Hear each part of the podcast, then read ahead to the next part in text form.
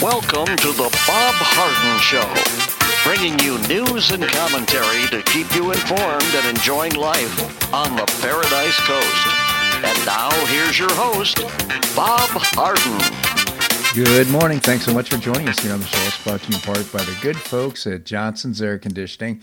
Johnson's Air Conditioning is Naples' longest established air conditioning company. They do terrific work. And you can find out more and give them a call. The website is johnsonsairconditioning.com. Also brought to you by Life in Naples magazine. Be in the know and stay up to date by reading Life in Naples. The website is lifeinnaples.net. We have a terrific show for you today, including guest Marc Schulman. He's the founder and publisher of a terrific multimedia website. It's called HistoryCentral.com. We'll also visit with Larry Reed, President Emeritus of the Foundation for Economic Education, and Jim McTague, former Barron's Washington Bureau Chief and now author of some great murder mysteries. We'll visit with Jim as well. It is May the 22nd, and on this day in 1843, the first major wagon train to the Northwest departed from Elm Grove, Missouri on the Oregon Trail. The first overland immigrants to Oregon intended primarily to farm came in 1841 when a small band of 70 pioneers left Independence, Missouri. They followed a route blazed by fur traders who took them west along the Platte River through the Rocky Mountains via Easy South Pass in Wyoming and then northwest to the Columbia River. In the year, years to come, pioneers came to uh, call the route the Oregon Trail in 1842, a slightly larger group of 100 pioneers made the 2,000 mile journey to Oregon. The next year, however, the number skyrocketed to 1,000. The sudden increase was a product of severe depression in the Midwest combined with flood of propaganda from fur traders, missionaries, and government officials extolling the virtues of the land. Farmers dissatisfied with their prospects in Ohio, Illinois, Kentucky, and ten- Tennessee hoped to find better lives in the supposed paradise of Oregon and we lived in Oregon for a couple years. It's a beautiful, beautiful place. On this day in 1843, some 1,000 men, women, and children climbed aboard their wagons and steered their horses west out to the small town of Elm Grove, Missouri. Uh, the train comprised more than a 100 wagons with a herd of 5,000 oxen and cattle trailing behind. Dr. Elijah White, a Presbyterian missionary who had made the trip the year before, served as a guide. The first selection of the Oregon Trail ran through the relatively flat country of the Great Plains. Obstacles were few, though the river crossings could be dangerous for the wagons. The danger of Native American attacks was small but genuine. To be on the safe side, the pioneers drew their wagons in a circle at night. It's called circling the wagons. To create a makeshift stockade, if they feared Native Americans might raid their livestock, the uh, plain tribes valued the horses, though generally ignored the oxen. They would drive the animals into an enclosure. Uh, the pioneers quickly learned that they were more likely to be injured or killed by the host of more mundane causes. Obstacles included uh, accidental discharge of uh, firearms, falling off mules or horses, drowning at river crossings, and disease. After entering the mountains, uh, the trail also became much more difficult with steep accents, ascents and descents across the rocky terrain. The pioneers risked injury from overturned and runaway wagons. Yet, as with the 1,000 person party that made the journey in 1843, the vast majority of pioneers on the trail survived to reach their destination in the fertile and well watered land of western Oregon.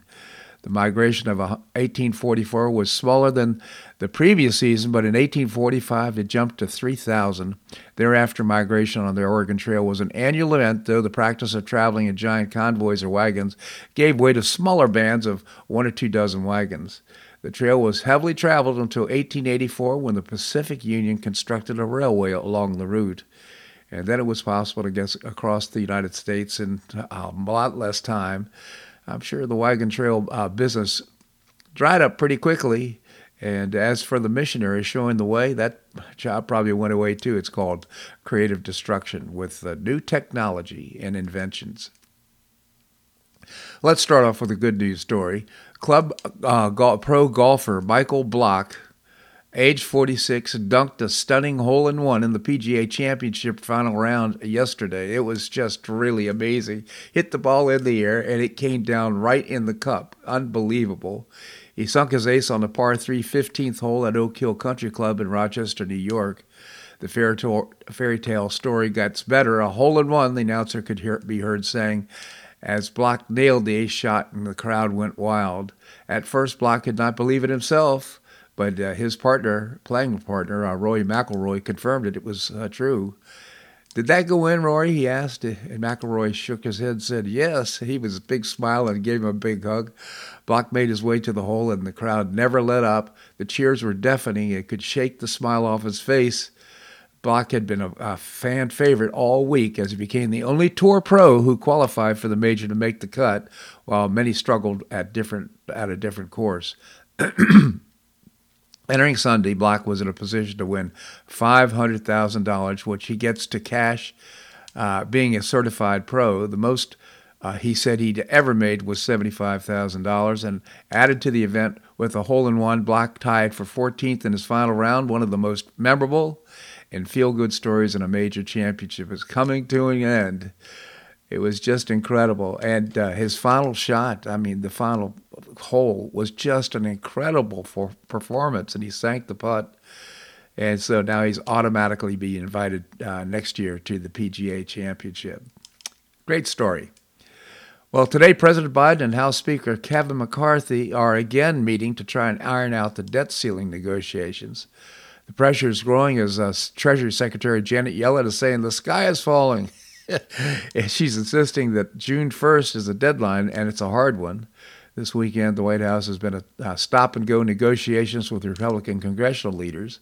A main point of contention is that Republicans want to cut back on some of federal spending before raising the national borrowing limit.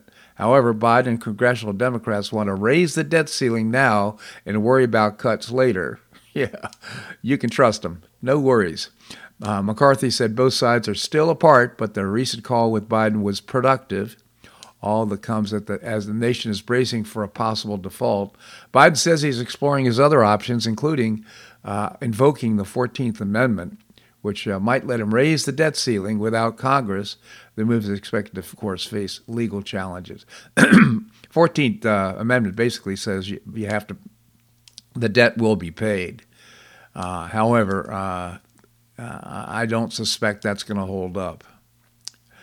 Well, President Joe Biden also claimed Sunday that some Republicans are willing to allow the country to go into default on its debt for the first time to prevent him from winning another presidential term. I'm not kidding, he really said that. I think there's some MAGA re- Republicans in the House who know the damage that would be uh, due to the economy. And because I am president and presidents are responsible for everything, Biden would take the blame. And that's just the one way to make sure that Biden's not reelected, Biden said in Japan at the G6 summit. However, he argued that if the uh, U.S. defaults, he would not be blamed. So he's saying both things at the same time makes no sense. But nevertheless, he really said this on the merits based on what I've offered which is nothing. I would be blameless, the Democrat president said. On the politics of it, no one would be blameless. And uh, by the way, that's one of the one of the things that comes w- uh, uh, that, with some contemplating. So uh, if you make sense of that, it's just incredible. But never, he said that at the G7 meeting. Governor Ron DeSantis announced the appointment of Melissa Blazier at, as Collier County Supervisor of Elections. She's worked at the Supervisor of Elections office since 2006, and prior to appointment, she served as Chief Deputy Supervisor of Elections under Jennifer Edwards, who just retired in April. Blazier holds a bachelor's degree in Business Administration, magna cum laude, uh, from Hodges University. She received her designation as Certified Elections Registration Administrator for the National Association of Election Officials and is a Master Florida Certified Elections Professional through the Florida Supervisors of Elections. She's got a pretty impressive resume of community achievements and service. She grew up in Naples and graduated from Naples High School. So uh, Melissa's got the job right now, but it's an elected position. I don't know when the next election is. I think it'll could coincide with the presidential election, but uh, nevertheless, she's got the job now, and pretty impressive resume. There's some other folks though that are already filed to uh, to run for the office. Governor Ron DeSantis announced that Florida has the lowest unemployment rate among the top 10 largest states in the nation at 2.6% unemployment, as Floridians uh, see continued economic stability, spurred in part by the thriving tourism industry. Between January and March of 2023, Florida saw a record 37.9 million visitors, uh, the largest volume of visitors ever recorded in a single quarter. In April 2023, Florida's unemployment rate was at 2.6% for the fourth consecutive month, and which is 0.8% lower than the national rate of 3.4%. The statewide unemployment rate has remained lower than the national rate for 30 consecutive months since November 2020. Through strong economic policy and strategic investments, Florida is outperforming the nation in providing more opportunity for its citizens, resulting in more than 200,000 new business formations this year alone, which is impressive, and an unemployment rate near an all time low, said Governor DeSantis. In Florida, we are combating negative national economic headwinds by promoting policies that support Florida uh, their businesses and families and attract record numbers of tourists every day. and by the way, uh, uh, Florida registered voters are increasing dramatically. Uh, Democrats uh, are uh, the Flor- Florida Republicans exceed Democrats by over 116,000. The data shows. In November, Republicans led Democrats by 350,000. Less than six months later, the number stands at 472,780. That's pretty impressive. Both parties are losing voters, though. So since late uh, 2022, Republicans lost around 18,000. However, they're expanding their lead over the Democrats. Can be attributed to Democrats losing voters at a much more rapid pace. On the same time, uh, over the same time, Florida Democrats lost a massive 334,000, 134,000 voters, more than 600% faster than Republicans. So a larger portion of the re- registration loss can uh, occur due to the Department of State clearing out voter rolls.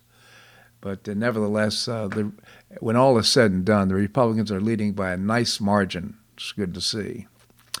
Well, not everybody's happy with what's happening in Florida. The NAACP Board of Directors issued a travel advisory for Florida Saturday claiming Governor DeSantis' policies were undemocratic and hostile to black voters. Florida is openly hostile towards African Americans, people of color, LGBTQ plus individuals.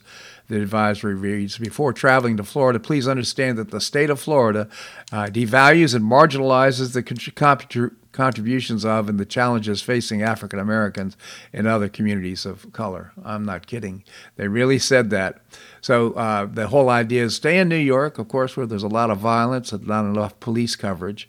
Uh, don't go to Florida, where people are feeling safe and doing quite well, thank you.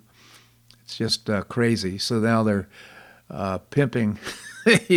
race baiting. Uh, the NAACP played such an important role with uh, what happened uh, with race relations in Mississippi and other places, and right now they're playing such a marginalized role in warning people, black people, don't go to Florida. Stupid.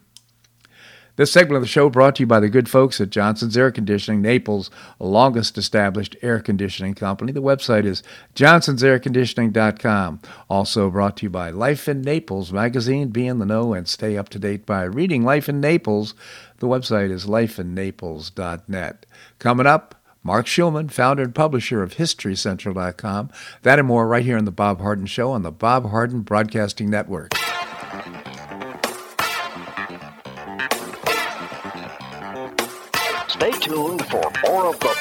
Harden Show here on the Bob Harden Broadcasting Network.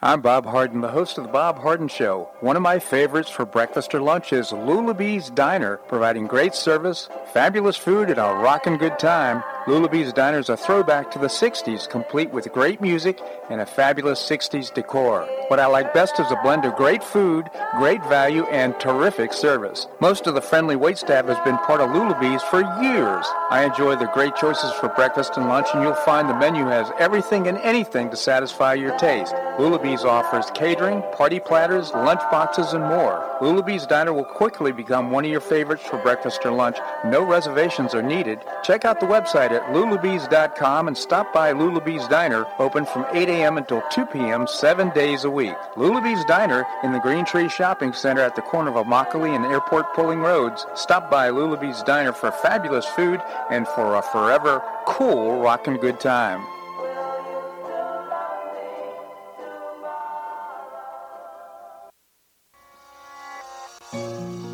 Collier County Sheriff Kevin Rambosk says the number one reason the elderly become victims is isolation. The Collier Senior Center goes a long way in keeping seniors connected with the community and with each other. The Collier Senior Center, located at 4898 Coronado Parkway in Golden Gate, provides comprehensive information regarding services and resources that affect the quality of life of older adults and their caregivers in Collier County, empowering them to maintain independent and meaningful lives. Here's Esther Lully, Director of Collier Senior Center. Everyone, every senior is welcome. There's diversity there. It's vibrant. It's a caring atmosphere. So there's a reason we offer the services and programs that we do. We want to help enrich the lives of senior members and provide support to their caregivers. Want to find out more? Visit collierseniorcenter.org. That's collierseniorcenter.org. Or call the Collier Senior Center at 239 252 4541. That's 252 45 Please get this. It says, it says Ariel. No, hung up. Welcome back to the Bob Harden Show. And now here's your host, Bob Harden. Thanks so much for joining us here on the show. We're providing you news and commentary rooted in a commitment to individual liberty, personal responsibility, limited government, and the rule of law. Coming up, we're going to be visiting with Larry Reed. He's the president emeritus no, of the Foundation well, for. Economic Education. Right now, we have with us Marc Schulman. Mark is the founder of a multimedia website. It's called HistoryCentral.com. Great for kids of all ages, including you and I. Again, HistoryCentral.com. Mark, thank you so much for joining us here on the show. Always a pleasure, Bob. Thank you, Mark. So there's a lot going on in the world. Uh, I guess. Uh, Zelensky has been uh, we're global trotting around the globe, uh, visiting different countries. Uh, let's talk about some of the things that are going on. Let's start with Ukraine. Okay, so in Ukraine itself, it looks like the Russians may have finally uh, got the last part of Bakhmut, the town that they've been trying to capture for nine months. But on the other side of it, the Ukrainians seem to be advancing on the flanks of the city. So if I was a betting man, I believe that they've set a trap for the Russians and they will have captured Bakhmut and then be surrounded. But we'll have to see, because um, mm. literally the, the the Ukrainians have been advancing on the two sides of their Russian lines um, on the flanks. So we'll have to see what what transpires. In the meantime, we're all waiting for the major Ukrainian counteroffensive, and it was kind of interesting. Your reporters asked President Biden at the press conference, "Do you know when it's going to start and where it's going to be?" And it's like, you know, like they were going to catch him, and, and, and he would, you know, give up a military secret. So obviously he didn't, and no one knows, and that's the key. No one should know until the Ukrainians launch it. Obviously, yeah, probably not until a few days after they launch it will we really know. Any comments on the significance of uh, Zelensky traveling around the globe. He hasn't been in the Ukraine for quite a while now. Some people are suggesting that that sounds suspicious. Perhaps uh, he's just the opposite. It shows that he's. it just shows the fact that he's confident that uh, no one's going to, you know, going to take over his rule or anything else like that. He's not hmm. worried about a coup or anything else like that. Hmm. He has a popularity rating of over ninety percent inside Ukraine right now. Hmm. So no, I don't think it. I think I think just the opposite. It shows his um, fact that he has no fear about it, I'm sure he's going to be returning to Ukraine the next day or so after he finished with the G7. Um, but it literally shows the opposite. Mm, okay. Um, well, so let's let's. Uh, I'm sure Russian misinformation has spread across the internet, all sorts of stories like that, but it's all nonsensical, frankly. Um, the Russians are really good at spreading this misinformation. Well, I'm very uh, gullible because I, I uh, pretty much don't trust anybody. so, no, but you know, again, the, this whole problem of information age, etc. I want Walter Cronkite back so he can just say, "Okay, he said it; it must be true." Uh, well, and, and so, in some cases it wasn't, of course, but at least we all agreed he said it, and that was a starting point for our discussion. So right, absolutely. So let's move to the G7 and what's happened there. Well, G7, a lot of it obviously was was about the Ukraine and continued support for the Ukraine and additional support promised by different countries, and the fact that the G7 is standing behind Ukraine um, as well. Um, some of it was relating to China, and um, another part of the issue, of course, was the issue of energy, and this this push and pull in terms of getting away from the use of oil as much as possible. On the other hand, trying to be free of Russian energy. So there's a lot of discussions relating relating to that, and that's a, a big a, a difficult issue this past year has been been doing that how to replace the Russian energy, keeping in mind that everyone has done it relatively well. So, um, but there's that question between um, between you know how to maintain uh, commitments vis-a-vis the environment amongst these countries, and yet how to get away from dependence on Russian oil and gas, and that's been a, a challenge for everybody. So, I think. Yeah, so you've uh, focused on energy, which I think is the appropriate uh, focus, but not the Green New Deal or not uh, eliminating carbon dioxide and so forth. It's, I think it's it's really refreshing. If in fact uh, global leaders are focusing on getting energy and getting the price of energy down. Right, there's no question about that. But keep in mind the fact that green energy is now cheaper than carbon energy.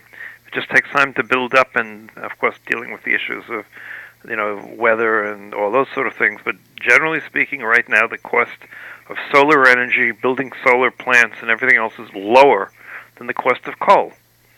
So uh, the economy will do its thing yeah. over the next 20 years. The question is how fast and what the impact is going to be, but the economy is going to do its thing um, because after all, you know, um, the sun's energy, if we can catch it, or the energy from water or geothermal and all those things, doesn't you know once you build the plants, it doesn't cost any money really to gather that energy. So ultimately, um, what's you know what you're referring to as green energy, I mean, is it, it's going to be the cheap energy, which is going to make things quite interesting to say the least. It is um, indeed. It'll take, that, but, you know, time. The uh, all these uh, uh, vehicles. Uh, it takes a lot of a lot of uh, energy to produce them, and, and, many a lot of it is coal energy and that type of thing. So it's kind of a false economy in some ways. Uh, not really. It costs money to produce regular vehicles too. I mean, let's be realistic here. Yes, it costs money to produce a Tesla, but it also costs money to to produce a, a standard Dodge Ram with a gasoline engine. Yeah. So that, that, that's that, that's a false false issue also because it's not really you know the, the two there is some rare you know rare minerals that cost more money in terms of the battery and things of that nature but yeah. um, but by and large they cost the same energy to produce a uh, conventional car as it does to, to produce an electric car. Yeah. And there's, inter- there's an interesting actually um, there's interesting work that's being done actually here in Israel uh, where electric putting elect- electrifying the roads, and so that cars can get uh, under the road. There's a low level energy, wow. uh, electric current, and people can literally um, recharge as they're driving. Wow! And um, that's they just they just set a world's record of a hundred straight hours of driving without uh, without upping the batteries, so to speak, using a, going around a course like that. So is, is there a cost to the consumer? Is there a cost to the consumer? Well, obviously, the, the, in order to make this thing work, consumers will have to be charged something. Obviously, for charging, like say, we have to be charged. You know, you get charged when you connect up your car to a, a charging station. Right. So it's going to be complicated to figure out the economics of it, but I'm sure the consumer will be charged. It won't be for free, yeah. um, but it'll still be less than gas. That's so fascinating, Mark. Uh, is this developing in other parts of the world?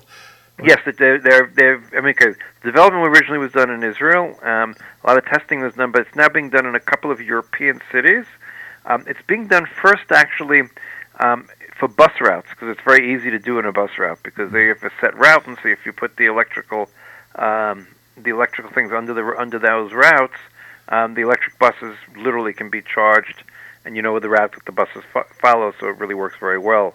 They're talking about next doing it on major highways because again, major highways people know where they're driving, and so if you can recharge your car by driving on a highway, that will also change things drastically. We'll have to see. We'll have to Um, see. Look, the eco- economics ultimately rule everything, as we know. Mhm. And um, if the economics end up being cheaper for all of these, you know, all these alternative methods of, of transport, then they will gain. If they don't be, they it won't work. So I think I think we'll see what happens in the next ten years, but I think we're going to see drastic changes uh, because ultimately, remember, you know, if you've had twenty or thirty years of of R and D uh, to make these things cheaper, more effective, and everything else. Um, you have to give Elon Musk and Tesla a lot of credit for what what they've done, pushing things forward. And I think um, we're going to see, you know, ultimately, I, major major changes. Look, Norway is now 80% of the new cars being sold in Norway are electric, Huh. and the um, pollution levels in Oslo have gone way down. Well, we'll see. All right, we'll life see. will be life will be interesting. Indeed, it always is. Uh, Mark, we need to take a little break. Can you stick around? Absolutely, Bob. All right, we're going to have more here on the Bob Harden Show on the Bob Harden Broadcasting Network.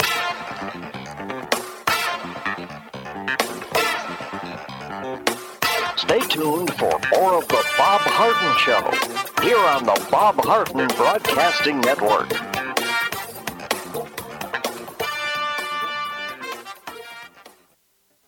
You have questions about your retirement?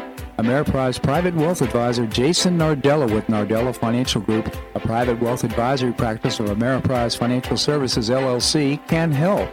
With the exclusive Confident Retirement approach, you'll work together to develop a retirement roadmap to get you where you want to go.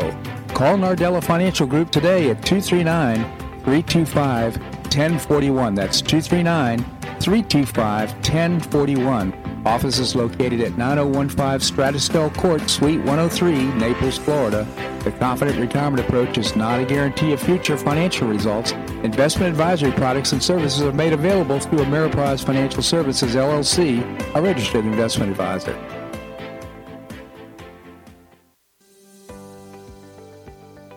Finish what you started with a Hodges University Wheel. You can complete your bachelor's degree in as little as one year with your previously earned credits. What's the Wheel? It's a customized bachelor's degree in organizational management. Learn about and apply the business, management, and leadership skills you need to advance your career.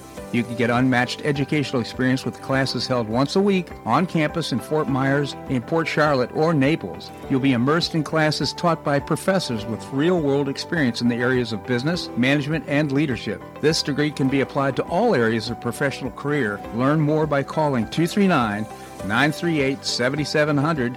That's 239 938 7700 or visit hodges.edu. Stay near and go far with Hodges University.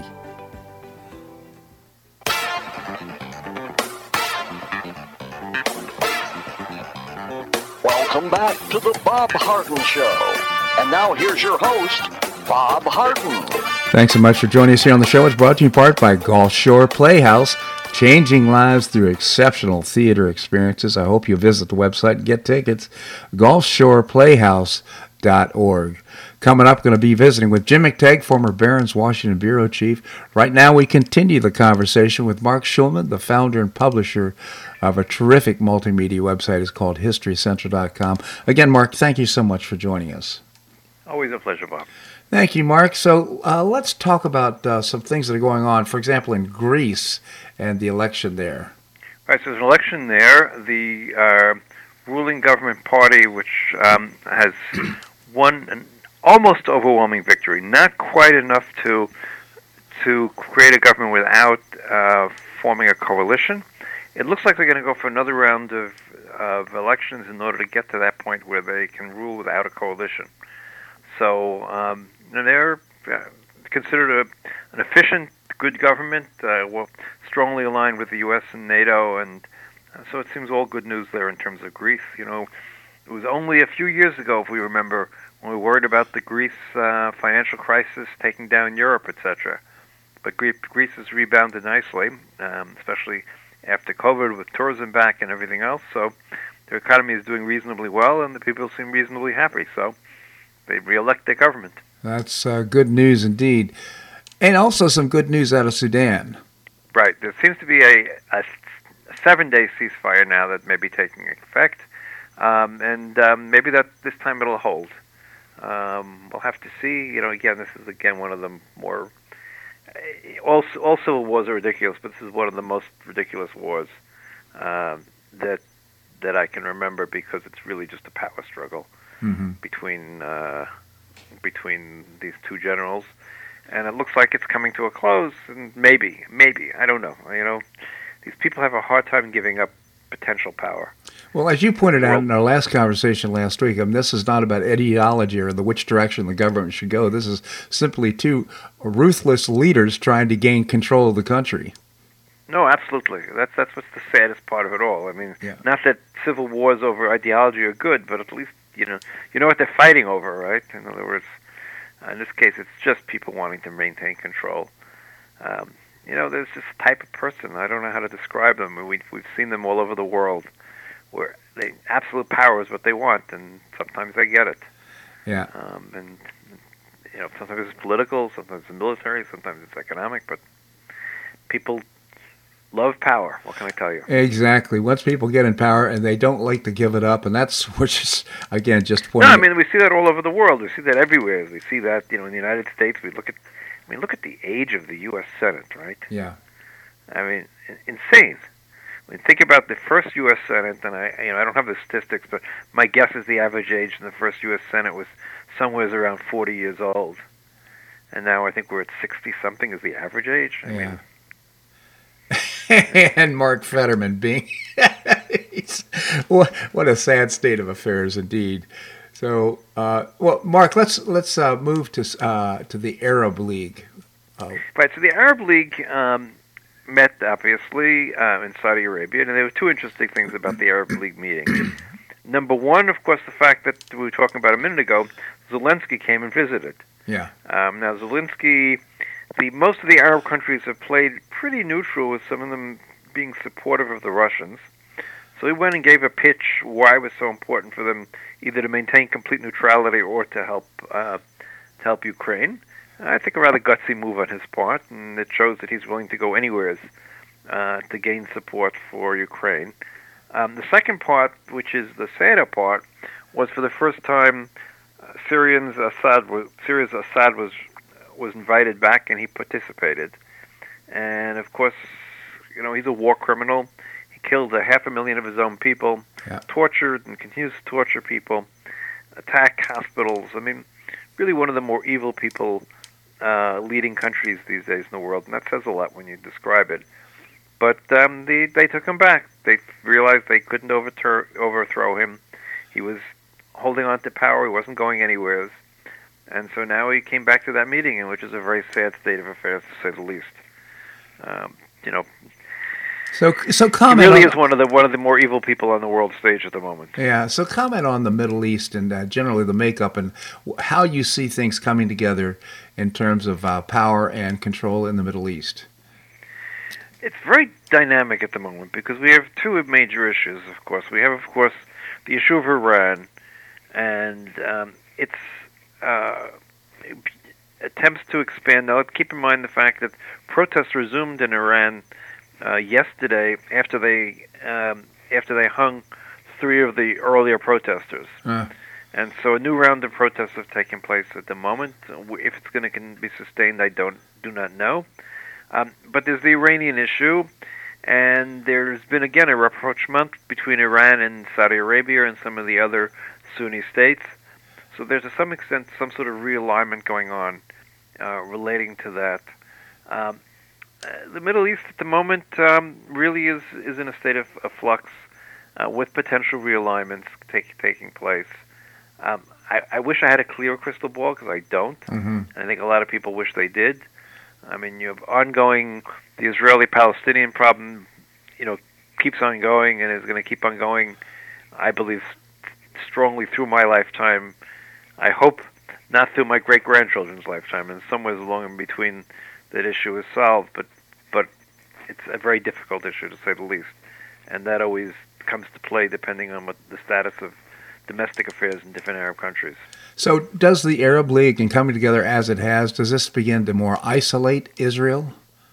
No, not really. I mean, the Arab League has always been against Israel, so it's not really, really an issue. I don't think Israel's any more isolated. Don't forget, it really has strong relations with the Gulf Gulf countries. Uh, very strong trade relations and some military cooperation going on. It's at peace with Egypt. It's at peace with Jordan.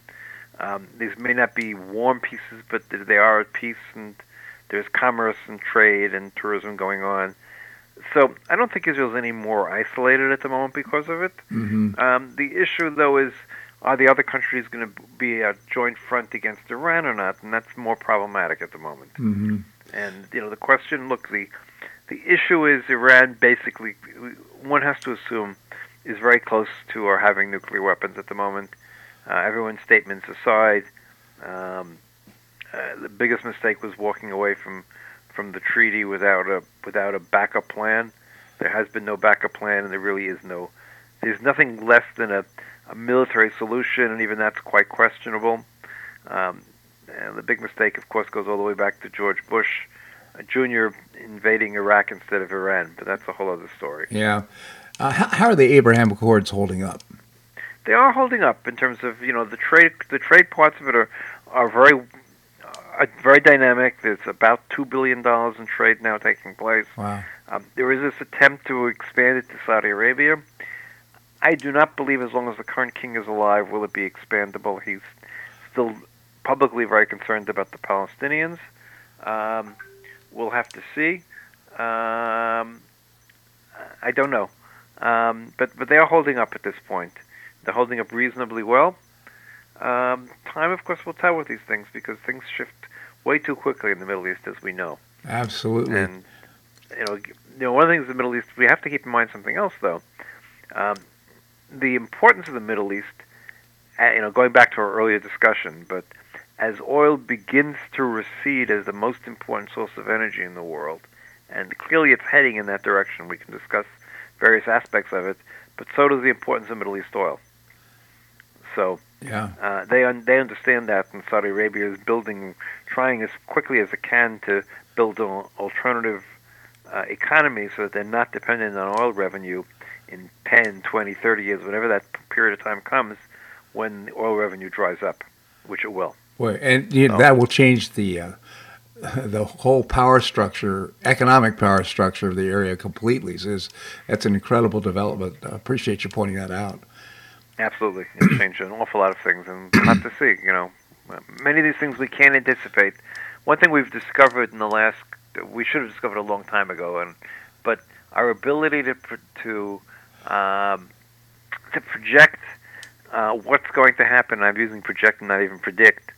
Is really limited by by things that we never anticipated. Yeah. And you know, best example, of course, obviously, is the war in Ukraine. But there are many events that have occurred in the last uh, ten years that were just not expected, and um, therefore it's very hard to, to predict going forward. Absolutely. And not to mention, changing technology will have massive impacts. Uh, we've seen nothing yet, and we're going to have to see what develops over these these coming years those changes are going to come very rapidly. Yeah. The only thing sure is death and taxes, right? And turmoil around the and globe. Absolutely.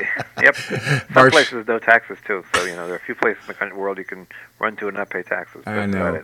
Marc Schulman again, founder and publisher of HistoryCentral.com. I hope you check it out, HistoryCentral.com. Marc, thank you so much for joining us here on the show. Have a great week, Bob. You as well. Thank you. All right, coming up, we're going to be visiting uh, with Larry Reed. He is the president emeritus uh, the Foundation for Economic Education. That and more right here on The Bob Harden Show on the Bob Harden Broadcasting Network.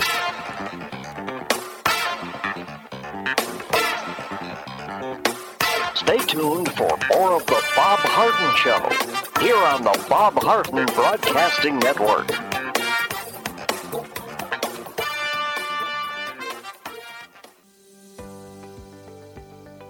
Finish what you started with a Hodges University wheel. You can complete your bachelor's degree in as little as one year with your previously earned credits. What's the wheel? It's a customized bachelor's degree in organizational management. Learn about and apply the business, management, and leadership skills you need to advance your career. You can get unmatched educational experience with classes held once a week on campus in Fort Myers, in Port Charlotte, or Naples. You'll be immersed in classes taught by professors with real world experience in the areas of business, management, and leadership. This degree can be applied to all areas of professional career. Learn more by calling 239 938 7700 That's 239 938 7700 or visit hodges.edu. Stay near and go far with Hodges University. Bye.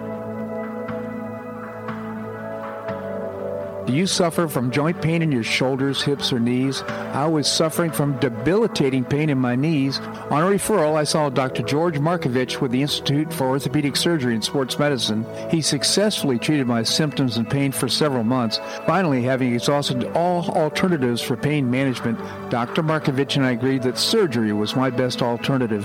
Dr. Markovich replaced both of my knees in 2006, and I now have full range of motion in both knees, and I have no pain. I now play golf and exercise free of debilitating pain in my knees. Don't suffer needlessly with joint pain. Call orthopedic surgeon Dr. George Markovich with the Institute for Orthopedic Surgery and Sports Medicine at 482 5399. That's 482 5399. He did a great job for me and he'll help you too.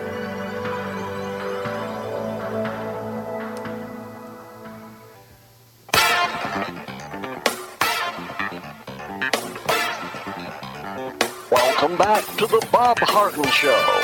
And now here's your host, Bob Harden.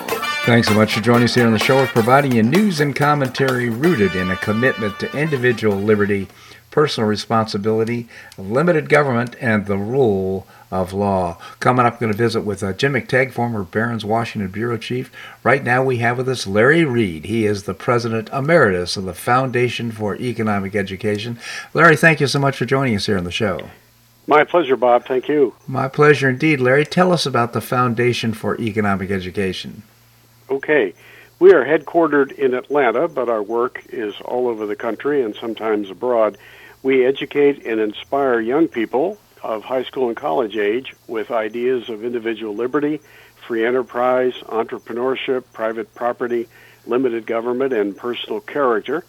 And not only do we have a very robust website, fee, F-E-E dot org, with new content every day of the week, but we also offer free online videos and courses and uh, many in-person events on campuses and in high schools around the nation. I just can't encourage our listeners enough to, if you have somebody high school or college age in your life, to introduce them to the Foundation for Economic Education because it is a terrific organization. And I just underscore the importance of uh, personal responsibility when it comes to freedom and liberty. So, uh, Larry, uh, you wrote a column, How the UK's 2004 ban on fox hunting led to a catastrophic decline in fox population. This is such an interesting story, the story of unintended consequences. Maybe you can tell us about it. Okay. Well, fox hunting, uh, you know, is part of English lore, and we all have in our minds uh, scenes from movies uh, over the years of uh, fox hunters with their hounds and their horses. And uh, that came to an end in 2004 when the British Parliament voted to ban fox hunting. Uh, and of course, it was motivated by good intentions. The desire there was to preserve the fox population, and the feeling was that fox hunts are uh, inherently uh, cruel, although they often resulted in a, a, quick death for the foxes. They weren't tortured. yeah. But nonetheless, uh, people's sentiments uh, regarding animals uh, kind of held sway without any scientific research. And uh, the feeling was that uh, once fox hunting was banned, that the fox population, which was really not threatened back then, but that it would uh, stage a, rebound and there would be even more foxes today. But the fact is, there's been a catastrophic decline, and that's the term used by veterinarians in Britain, not not me. Uh, a catastrophic decline because of the consequences of the ban. Huh. Uh, yeah, people like farmers and ranchers who have uh, had to deal with predatory foxes and take the matter into their own hands, uh, they've had to kill foxes, and the result has been far more killed that way uh, than were killed by fox hunting. Isn't that something? So, uh, right now, why would uh, I guess they're could destroy. What is what is it that foxes? What were they doing that were upsetting farmers? Well, mostly they were uh, predatory against um, uh, farm animals. Mm-hmm. And uh, that was uh, the major reason why uh, many people in Britain wanted to control their population. But they were content to do it by way of uh, allowing these age old fox uh, hunts, which had the benefit of dispersing the population and also, generally speaking, uh, they would take down the weakest of the foxes, which in the long run is the best way to uh, cull a population uh, and preserve it at the same time. But you know, the the shooting of foxes since the ban has been much more random uh, uh, than the fox hunts uh, produced. So it may seem counterintuitive, but the fox hunt ban has actually been uh, far more harmful to the uh, fox population than the ban or the uh, than fox hunting itself. Yeah, that's so interesting, and again, showing the, the law of unintended consequences. So, uh, was it? Uh, how did the law treat those who killed foxes uh, with guns, for example, without the fox hunt? Well, although there were ex- uh, rare exceptions granted for particularly egregious cases of predatory foxes, um, the uh, people simply stopped uh, uh, doing it when it was uh, uh, visible to anybody. So it was so, sort of went underground, and there weren't very many people who were caught or who could, uh, you know, be brought before a, a court of law under it. So it just really drove the act of culling the fox population underground, and did it in a much less effective way than the organized fox hunts had done. That's just such an amazing story. Again, Larry Reed, the president emeritus of the Foundation for Economic Education. I hope you check out uh, fee.org is the website. fee.org. Larry, I really appreciate your commentary here on the show. Thank you so much for joining us. My pleasure. Thank you, Bob. My pleasure indeed. Uh, by the way, I want to remind you that uh, Lulabee's Diner in the Green Tree Shopping Center is serving breakfast and lunch every day, uh, except Sunday, I think. But it's just, in fact, we're going there today to uh, meet some friends. But uh, also, they're serving dinner now, uh, Wednesday through Saturday evening, 4 to 8 p.m. The menu is great, serving regular lunch along with a separate dinner menu that includes some comfort food like meatloaf and chop steak, along with some great new seafood items. And Richie, the chef there, is a he's a great chef. I particularly enjoy the grouper which is just fantastic. And it's inexpensive. You can go there casually without a reservation. So, uh, Lulabee's Diner in the Green Tree Shopping Center. Okay, coming up, we're going to be visiting with Jim McTague, former Barron's Washington Bureau Chief and author of many books. His latest, No Problem. That and more right here on The Bob Harden Show on the Bob Harden Broadcasting Network.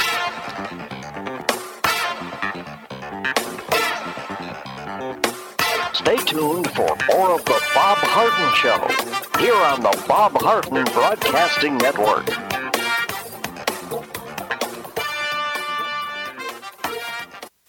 You have questions about your retirement? Ameriprise Private Wealth Advisor Jason Nardella with Nardella Financial Group, a private wealth advisory practice of Ameriprise Financial Services LLC, can help. With the exclusive Confident Retirement approach, you'll work together to develop a retirement roadmap to get you where you want to go. Call Nardella Financial Group today at 239 325 1041. That's 239 325 1041. Office is located at 9015 Strada Stell Court, Suite 103, Naples, Florida. The Confident Retirement Approach is not a guarantee of future financial results.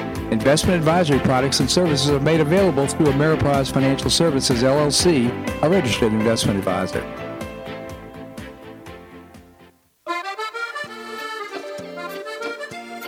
Provence Restaurant is a favorite dining destination for many Neapolitans, including Linda and myself. Bleu Provence, located in a historic building in the heart of Old Naples at Crayton Cove, offers a mix of French bistro cooking with bold, fresh Floridian flavors. Experience award-winning cuisine at Bleu Provence and enjoy one of Florida's most extensive, eclectic, and fun wine cellars. Dining your choice of the popular Eden Bar, the intimate courtyard garden, or the beautiful Provencal Caribbean dining room. Enjoy a wonderful and memorable evening in a casual and relaxed atmosphere that includes a taste of Provencal hospitality. Bleu Provence is open seven days a week all year round.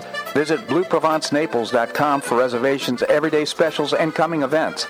That's bleuprovencenaples.com or call 261-8239. That's 261-8239. Bleu Provence French Restaurant in the heart of Old Naples.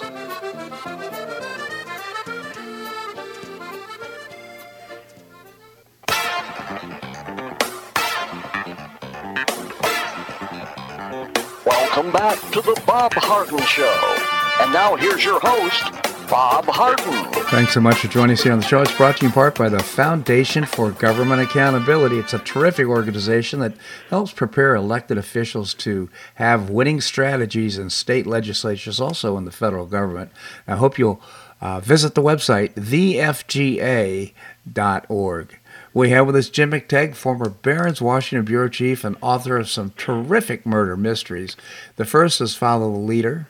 Its sequel is Shake the Money Tree, and his latest is No Problem, it's called. No Problem. Jim McTague, thank you so much for joining us here on the show. It's a pleasure, Bob. Thank you for remembering the books because I turned 74 on May 24th, and uh, I'll probably forget them. I don't know why I do remember. Of course, I've read uh, all of them, and they are just really terrific. Uh, this uh, set up in the uh, in the city of Washington D.C., where I grew up, basically. So uh, it's just uh, for me, it was just really a special experience to read your murder mysteries. They're just terrific. Which which brings us to our discussion. I live outside the Beltway now. I moved to Lancaster County, Pennsylvania, and I, I want to back into to what I'm going to say. All right. Uh, this weekend, uh, my wife Rachel and I went to a bluegrass festival in Gettysburg, Pennsylvania. Wow. A beautiful place. And uh, it's a three day festival. We went for one day, it was packed. Uh, there were rows and rows of campers. So people had come from far and wide to enjoy beautiful weather, listen to bluegrass music, and I, I the food was served by truck vendors, and I interviewed all the truck vendors. I simply I said, "How do you think the economy is?" Because if you ask a businessman, "Are you making money?" he shuts up right away. Yeah. he thinks you're from the IRS. how, how do you think the economy is doing? They all said, "Really good." And the reason they gave me was that we're still in the midst of a COVID coming out party. You know, we, we forget, but if you were a small businessman, even with federal aid, uh, it was just miserable time during Huh. the COVID uh, lockdown, and so people people are gathering freely now without fear, and uh, they're spending on entertainment, you know, group activities. Uh, so what I'm backing into is the uh, the debt crisis. I think the Republicans are nuts, uh, regardless of the merits of their argument. You know, certainly the the fiscal side of uh, the economy, the government side, is out of whack. Uh, certainly, we need some spending discipline. You know, we need some real strategy. Uh, but if the Republic, you know, the people that live outside the Beltway are not policy wonks. They're not getting into the weeds. Uh, they, they don't read the uh, editorial page of the Wall Street Journal. And so, if there is a government shutdown or a delay of services, the Republicans are going to get blamed as they did when they shut down the government in 1996.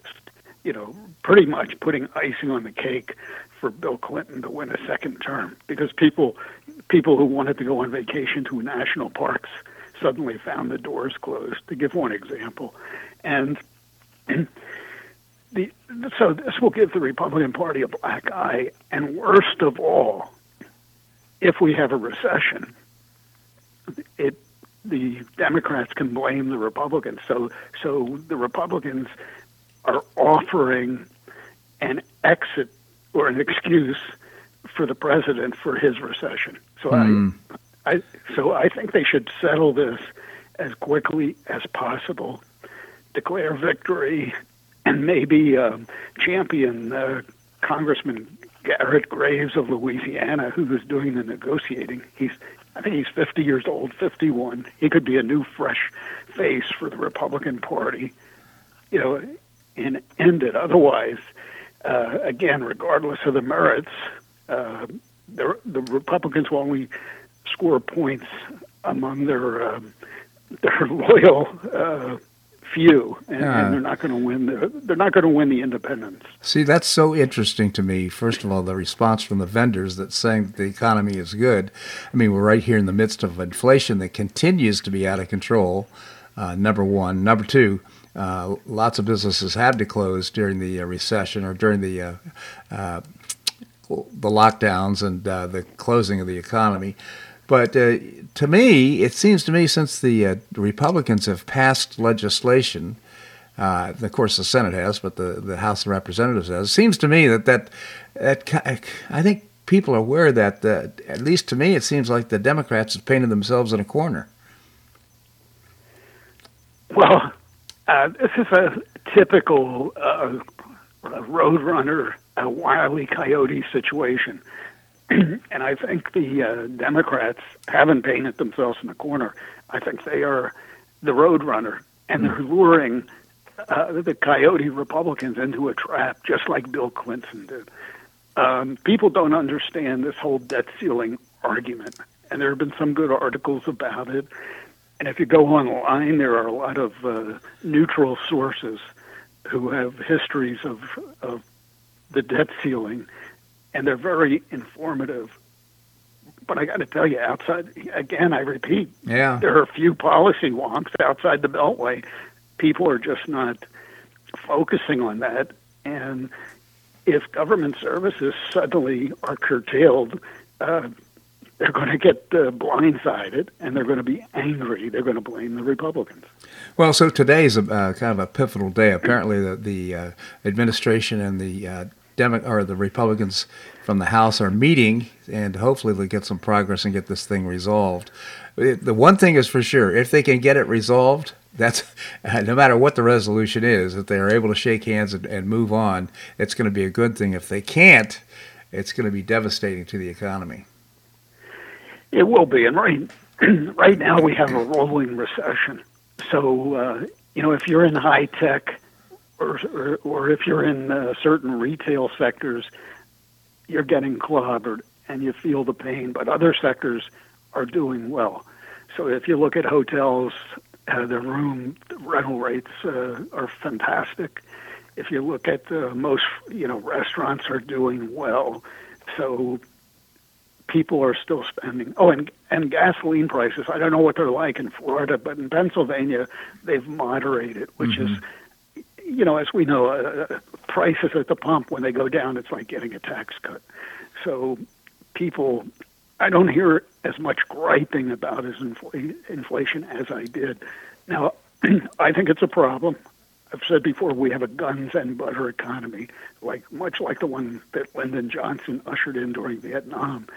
You know, you can't spend heavily on domestic uh, projects and fund military during war, and we essentially are at, at war. So, so my position, which would be very unpopular among your listeners, is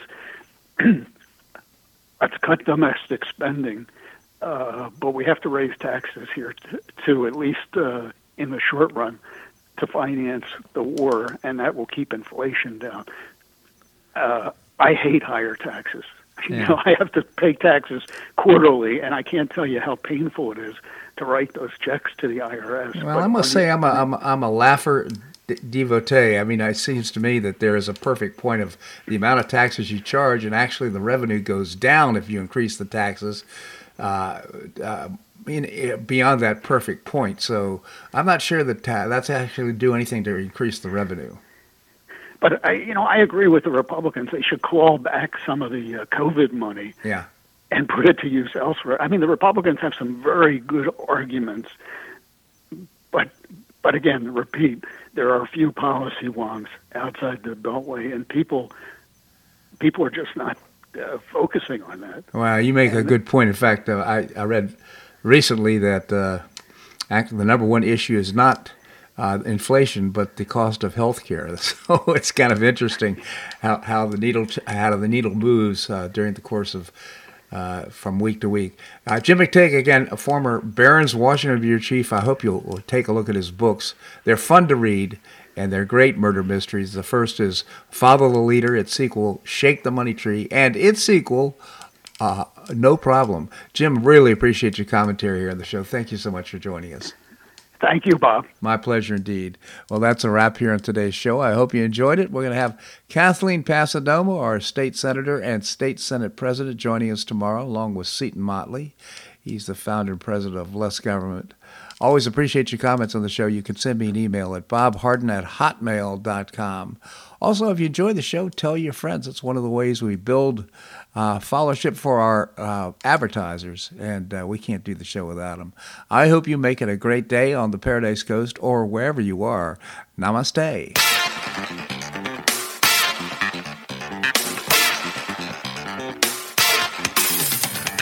Thanks so much for listening to The Bob Harden Show on the Bob Harden Broadcasting Network. For more information and audio files of previous shows, visit www.bobharden.com.